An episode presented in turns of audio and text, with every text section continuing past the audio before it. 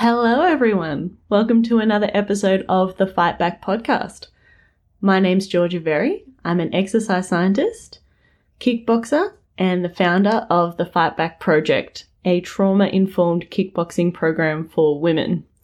I started the Fight Back Podcast to inspire and empower women to try martial arts. If you're listening to this podcast having, never tried martial arts, I really hope that listening to this will inspire you to take the leap. And if you already do martial arts, then I know you already know how amazing it is. So I hope that, listening to this, you'll feel inspired to reach out to a friend or someone in need and get them into trying martial arts. We have a varied formats on this podcast. So sometimes you're just going to get me talking about journal articles or things that I think are relevant to martial arts and mental health. Sometimes I will be interviewing amazing women with incredible stories of overcoming adversity through martial arts. Sometimes I'll be doing interviews with experts, and that's what you're getting today. So today I'm sitting down with Anne Mathison. She's a psychotherapist and one of my main mentors in developing the Fight Back Project.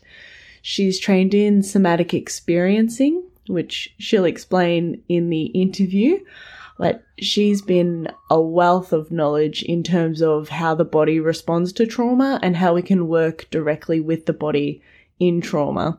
So I hope you get as much out of this interview as I did. Anne speaks so well. She just makes everything so easy to understand when this is really quite a complex area of science and psychology to grasp if you're coming from no knowledge base. So I hope you really enjoy the interview.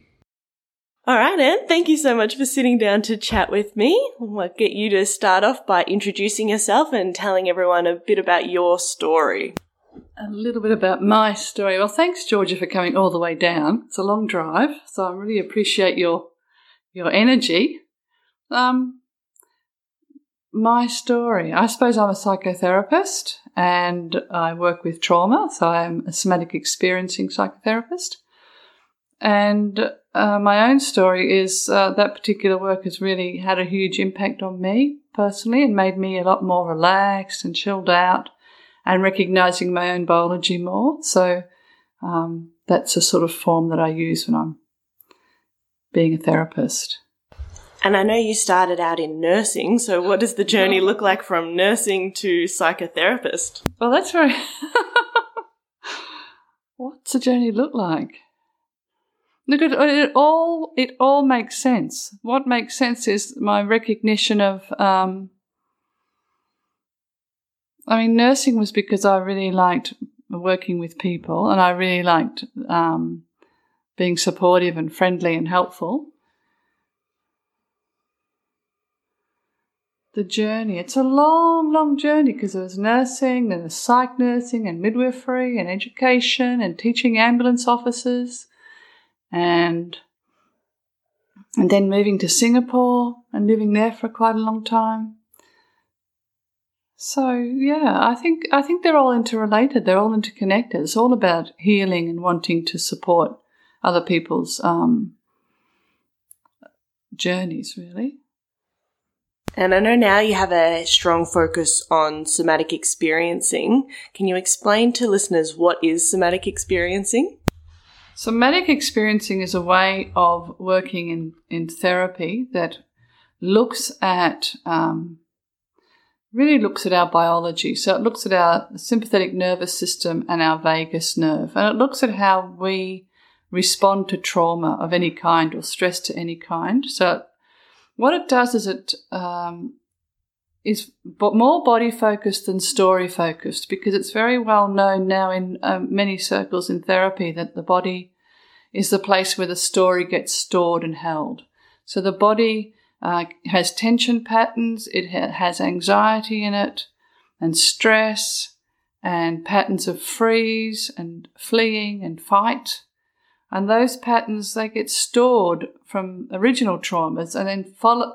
subsequent trauma keeps on reinforcing those same patterns. So often we notice that we've continually got the same pattern. We might have a lot of anxiety in our gut, we might have really sore shoulders, or we might get really frightened just by looking at a certain person that we see in the street. We might have ways of trying to protect ourselves by looking down or leaning forward. We might have a certain way of walking. So somatic experiencing really looks at the fineness of the body, and it titrates a bit like homeopathy. We work with the trauma and we work with safety. So we help the body feel safe primarily. So a lot of the work is about helping the body feel safe and knowing that it's safe. And it's very much based on Peter Levine, who's the founder of Somatic Experiencing, has spent a lot of time studying mammals and animals in the wild, and it's very much based on how animals in the wild, when they have a traumatic event, they either fight, they fly, they flee, or they freeze, or they collapse. And then after any of those things happen, they get up and they shake, and they no longer have the trauma. Because we have a very well-functioning brain, we tend to override the shake. We tend to override our trauma, and so it stays stuck in our bodies so that we don't really get to really, really relax. We become hypervigilant in the world and scared. And at the moment with COVID-19, there's a lot of fear around because people don't feel that comfortable even in their own homes, especially if there's a difficulty with your partner or who you live with as well. So somatic experiencing is a really fine, safe, and respectful way to work with people, and it works. The thing is, it works. It relaxes people's nervous systems and it helps people get over their trauma. And can you talk us through an example of a way that you might work with someone in somatic experiencing? Say if somebody experienced a car accident, let's use, and they were unable to fight or flight because they were trapped in the car, and so then that was stuck. What's an example of a way you might, I guess for want of a better term, dislodge that need so that they can process what happened to them? Well, that would take time over. That would take quite a few sessions to do that, but the first thing would be is to help them feel safe. So I'd be getting them to really look around the room that they're in when they're with me, to find places that feel safe and see what that feels like in their body. So they're actually looking around the room. They might see an object that they really like, and that we will talk about the object, and then we'll say, well, how does that impact you? How does that feel? And we look around further, and it's the looking around that really helps the muscles of the neck know that the space that we're in is safe. So first off, we do a lot of work developing safety in the body. And that would go on for quite some time.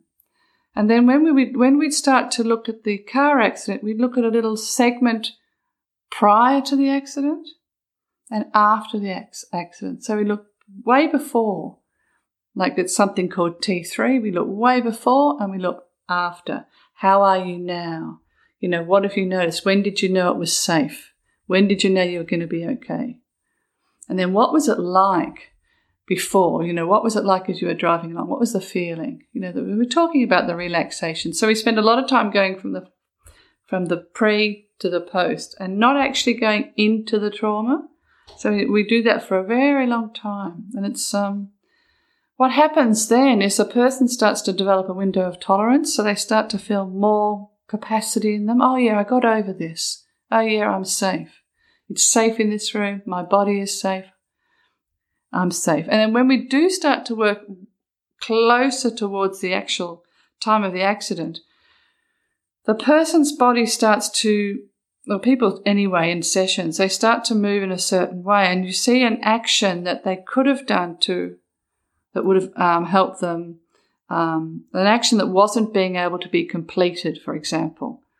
So the completion of an accident, say, for example, in a car accident would be maybe to go off to the side, or to go around, or to stop. So it's almost like their body then, you let their body work out what's going on. Quite often people might put their foot down on the brake or they might move the steering wheel. And we do that really slowly. So it's almost like the body then is learning to recalibrate and recognize that, I got out of this. And you mentioned a term or a concept, the window of tolerance. You and I have been thinking about that quite a bit in relation to trauma-informed kickboxing. Can you explain what is a window of tolerance? Gosh, I should have looked at my books and I didn't. The window of tolerance is like a capacity for resilience.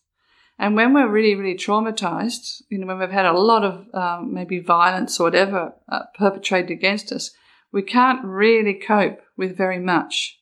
We can't cope with being asked too much of. So the window of tolerance is like a stretchy capacity that grows as we start to feel more and more safe, and we know we've escaped, and we know we're okay. So it's like a sort of a expanded resiliency that starts to happen in our nervous system, where we start to think, I can do this. Because often the first part of the very restricted window of tolerance is, I can't. There's no way I can do this. There's no way I'm going there. There's no way. So it's a little bit like, oh, yeah, I can. Oh, yeah, I can do a little bit more. Oh, yeah, I can do a bit more. Oh, I can do quite a bit. So that's probably the way that I would explain it. You didn't need your books at all. Oh, yeah. So in terms of the window of tolerance then, and the concept that, when we're working with people who have experienced trauma, we want to ensure that they're not being pushed too far outside of their window of tolerance. And that's something that you and I have spoken about in relation to the trauma-informed kickboxing program. Can you explain what a trauma-informed program might be, and in terms of what considerations we've discussed that would be important for people in trauma going through a trauma-informed, somatic experiencing, influenced kickboxing program? Okay, that's a big question. I think it's really good for people to know how trauma is comes up in their bodies.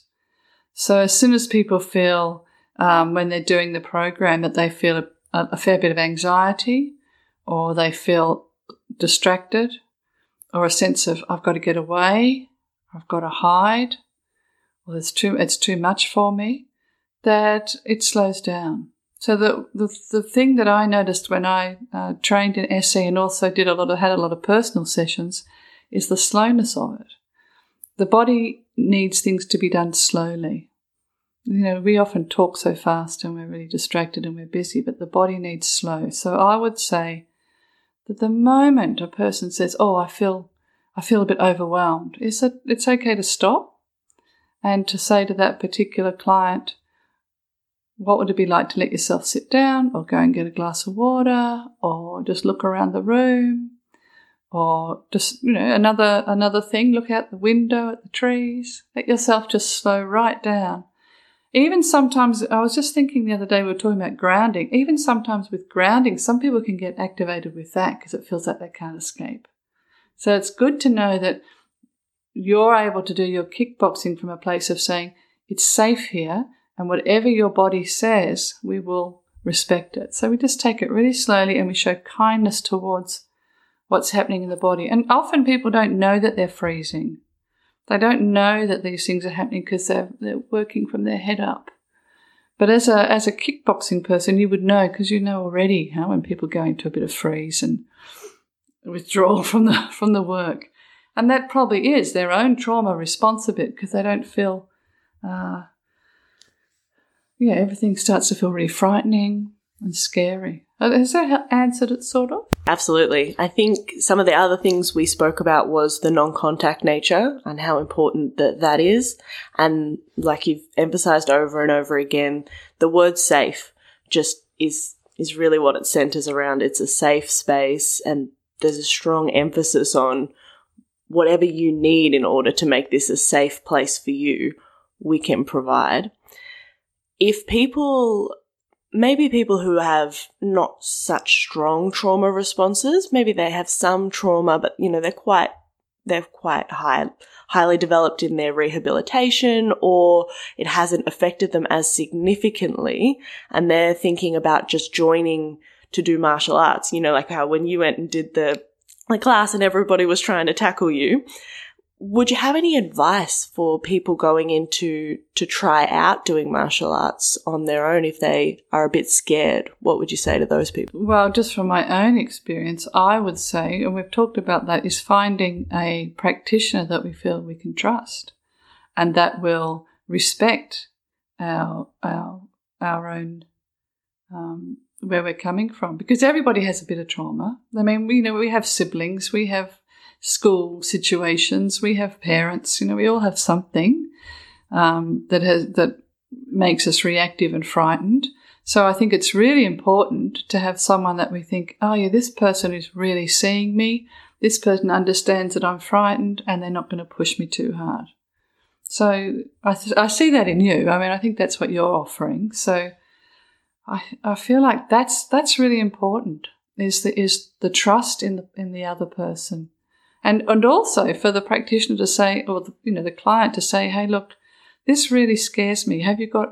Is there something else that I could do that is a little bit less scary? Like, can I just try something else that's just a titchy, witchy, less scary than being, come at by a young man, to try and pull me over. Can I just try something else? So sometimes people can't even say that because they feel so ashamed of their fear. So it's a little bit like you as the practitioner, as the expert, picking up on that and saying, hey, look, I see you're a bit reluctant. Is there how about trying this? Or how about just going over there on your own and trying this against the wall or whatever it is that you might offer? So you see what I mean? It's like, again, titrating it.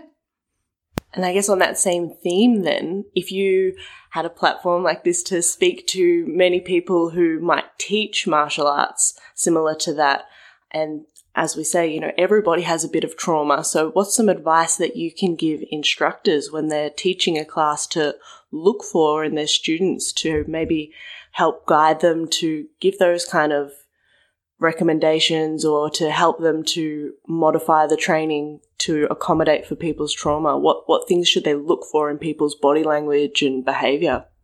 They can look for when people's eyes start darting around, when they start getting a bit fidgety on their feet, when they start moving further away, or when they start to get a bit like a frozen statue look,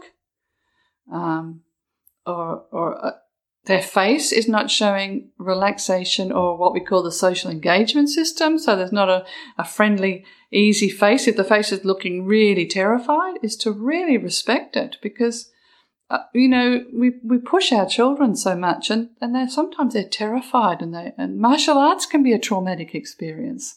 So that as in my case, so the teachers need to look at, am I responsible enough to recognise that I can traumatise people through this practice? How do I go at their pace? Because, there's often big groups and so there's an expectation that everyone has to go at the same pace. How do I recognise each individual and allow them to not feel shame at not being able to do something? Because that's the big thing. Shame is the big thing that keeps trauma really frozen and stuck. I'm not good enough. There's no way I can do it. I'm out of here. They flee and you never see them again, which happened in my case. You just mentioned another concept that I'd love for you to explain, which is the social engagement system. You've already explained the window of tolerance, so can you explain what the social engagement system is and how it relates to the window of tolerance? Oh, wow, how it relates to the window of tolerance. It's a tricky question. But I think I can get that. I can work it out. Well, as mammals, we developed from a very ancient system where we didn't have a myelinated vagus nerve. So we went into fear, flight or fight or freeze or collapse. And as we grew and became more social animals, we ended up having a vagus nerve that has a myelin around it and the capacity to. And that influences that actually is a connector between our heart and our head. So there's a really strong, when we feel open and relaxed with someone, We can look them in the eyes, we can smile, we can feel their heart and their engagement, and we feel, ah, oh, there's a place that I feel comfortable and safe and relaxed. And so this social engagement system is really the way in which us mammals can tell who's dangerous and who's not in the world. So when we feel like we might go to a party, for example, and everyone's frowning, most of us will go, I'm out, I can't cope with this. Or we might look at someone and they don't smile back, and we think, I can't manage that. But when someone smiles back, we then get that sort of like a mirror neuron thing. We get that thing happening where we go, oh, there's a friendly face. There's a place where I feel safe and comfortable. And so the more we start to feel safe and comfortable inside our own bodies, the more open we are and the more our window of tolerance, because we're not so frightened of social engagements. We're not perceiving everybody as a threat. We're actually aware that that person over there that looks dangerous in the tube station or something, who's got their head down with a hoodie, for example, and looks dark and brooding, that person, maybe I'll stay away from that. But we know that the majority of people are safe. So we have a, it's not even conscious. It's an automatic response to knowing what's safe and what's not. And our window of tolerance increases when we feel more and more safe inside. Does that make sense? Sort of like all over the place. No, I think that was perfect. If I'm correct, I'll just clarify on top for people who don't know what myelin is. My understanding is that myelin is fat. That means that the nerves can conduct signals quite quickly because there's extra matter for the electrical signal to be conducted. And so the development of that just meant that the neural signal could be stronger. Yes, that's my understanding too. And also it means that we can relate. We're not relating from a reptilian place, because the unmyelinated nerves are very reptilian and very, very ancient. So they're a little bit like what reptiles do and when there's threat. So we have developed beyond that, if that makes sense. And mammals have, us mammals. Funny to call ourselves mammals, isn't it? We are funny to call ourselves mammals. No, I think that's a great explanation. There's one more term that I'd like you to explain. You talked about mirror neurons. What are mirror neurons, and how does trauma affect mirror neurons? Now, I don't think that was in the mirror neurons. I just brought that up because it's... I don't exactly know what mirror neurons are, but I knew they must be neurons in our system somewhere where we feel that the other person gets us. So there's a getting there and a connection there. It's a bit like we look. It's almost like what we call an attunement to another person. So it's a way in which our body feels safe and attuned to another person. And that can be, when we're chatting with a friend and we really feel heard, that's like a mirror neuron experience, I suppose. Or sometimes when we're with a partner and we're really feeling the connection with them and they really feel like they're listening well, that's like a mirror neuron experience. But I'm not exactly sure what they are. They're in there somewhere. I might be able to help. Yes. I mean, through my studies as an exercise scientist, yes, we look at mirror neurons in terms of motor learning. So if I did a punch, in your mind or in your brain, some neurons, so some brain cells called mirror neurons or mirror brain cells will mirror that. And so they will copy that motor pattern, and there will be a lighting up of certain regions of my brain that are copying what I did or, copying what someone else did. And then you know what to do. So it's not like you've seen nothing. That's how if I do a punch, you can somewhat copy it, is because of mirror neurons. Similarly, if I smile, your mirror neurons will light up and make you smile as well. It's common that we copy each other's facial expressions. In relation to trauma, what I've read so far, which is much less than you, is that people's ability to access their mirror neurons becomes a bit broken. And so they don't often copy back the smiling, and they don't often, they're not therefore able to make as strong as social connections because they don't feel connected to people, or people don't feel connected to them because they're not copying them back. And so they think, well, this person's different to me. And then, you know, the person, because they've got that narrow field where they only notice the negative, they go, oh, I'm doing something wrong, and they feel even more pushed away. And it's just because someone smiled at them and they didn't smile back because their brain was too busy focused on the trauma to let them use their mirror neurons, which is an important social adaptive thing for us, and then also important in us for learning new skills. No, that's really a good way to put it, actually. I'm glad you gave me that explanation. Because, yeah, when people are traumatized, a smile can feel scary. If someone's too smiley or too friendly, we don't know what someone's trauma is. It might be unsafe to be around that sort of person. You know, that I don't know what's coming next, sort of thing. So yeah, it's a bit like those mirror neurons don't know how to respond because they've been frozen a bit. I just wonder if they've been frozen a bit. That's another idea. Yeah, I think we've learned a lot in the last 5 years about the brain in trauma, and we'll probably learn a lot in the next 5 years. So I'm very excited to see what scientists can figure out for us to then go and put into practice as practitioners. I'm conscious that we don't take up too much of your time. So just one final thing would be, do you have any advice for women in particular at the moment, you know, struggling with COVID? I guess anyone listening who's struggling with COVID, but also just for people in general, anything that you want to tell everyone? Yeah, what would I like to tell everyone? That it is possible to find safety somewhere. And there's a lot of resources. And there is a chance to change. You know, our brains are really plastic. And there is a way to change. And finding people like Georgia's program and other things that help you know that there are places that you can get to through your computer, and you can see another person who is there to help you out. It's a really important thing. And what I've noticed during COVID is, in my own situation, how people come to support other people, even through their computers. And it's a wonderful thing we have, our capacity to connect through a computer.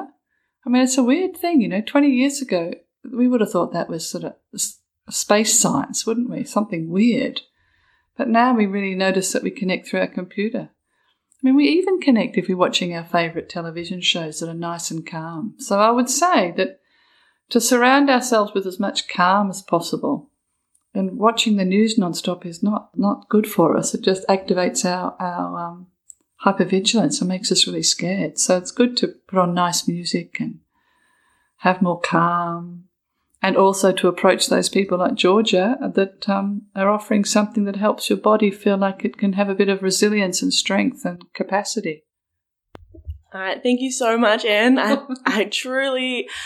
was so keen to get you onto this podcast because I think the way you explain these concepts is just, it's so simple, but it's really relatable for people who are coming to this with no knowledge. And I think this interview will help a lot of people understand some of the science behind, you know, the program that we're working towards here, the Fight Back Project, and a lot of the science behind even just why they feel hijacked by their emotions all the time, and that, you know, it's okay and we're all humans, and, you know, we're just going to keep putting one foot in front of the other. And one really good thing to know is, you know, we can feel bad because our body's acted in a certain way. You know, like it's frozen, or it's run away, or it's fighting.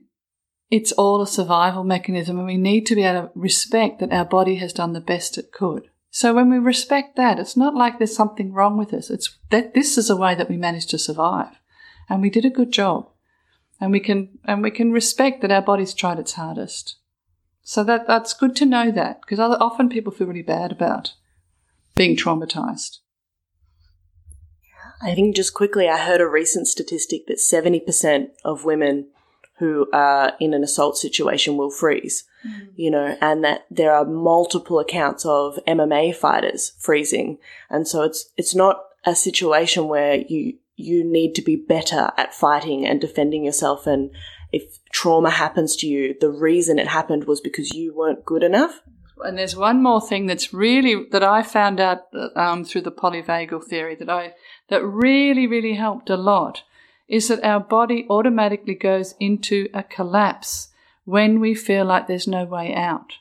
It will take over and collapse and faint. And quite often attacks end when someone has fainted or they've collapsed.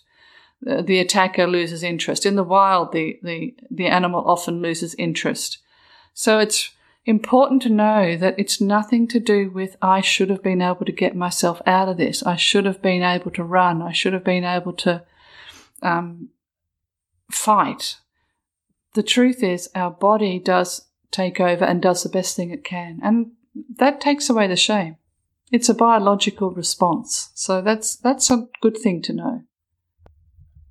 Yeah, I'm glad we squeezed that in at the end. I think it's really, really important. Let's end the toxic I should have things that we just keep telling ourselves. And, yeah, I will talk to you guys soon. Thank you so, so much for listening. Thank you so much for speaking with me, Anne, and have a great day. Thank you. Thanks, Georgia. Okay, my wonderful listeners, thank you so much for tuning into this interview.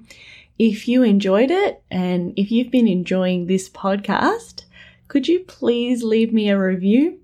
When podcasts get reviews on iTunes especially, they become much more visible, and then other people will know that this podcast exists. So if you like it and you've got a spare couple seconds, tap on the podcast, and where it says leave a review, you can tap on that and choose to give me 5 stars if you're listening. If you don't think this podcast deserves 5 stars, could you please contact me and tell me why and how I can make it better? Because I would love to hear that feedback as well.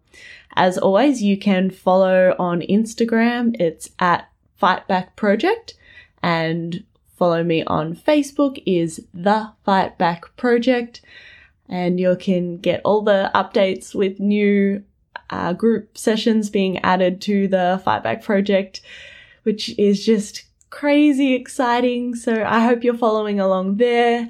And even if you're not, have an absolutely fantastic day or night wherever in the world you are listening to this. Thank you so, so much for all your support. Bye-bye.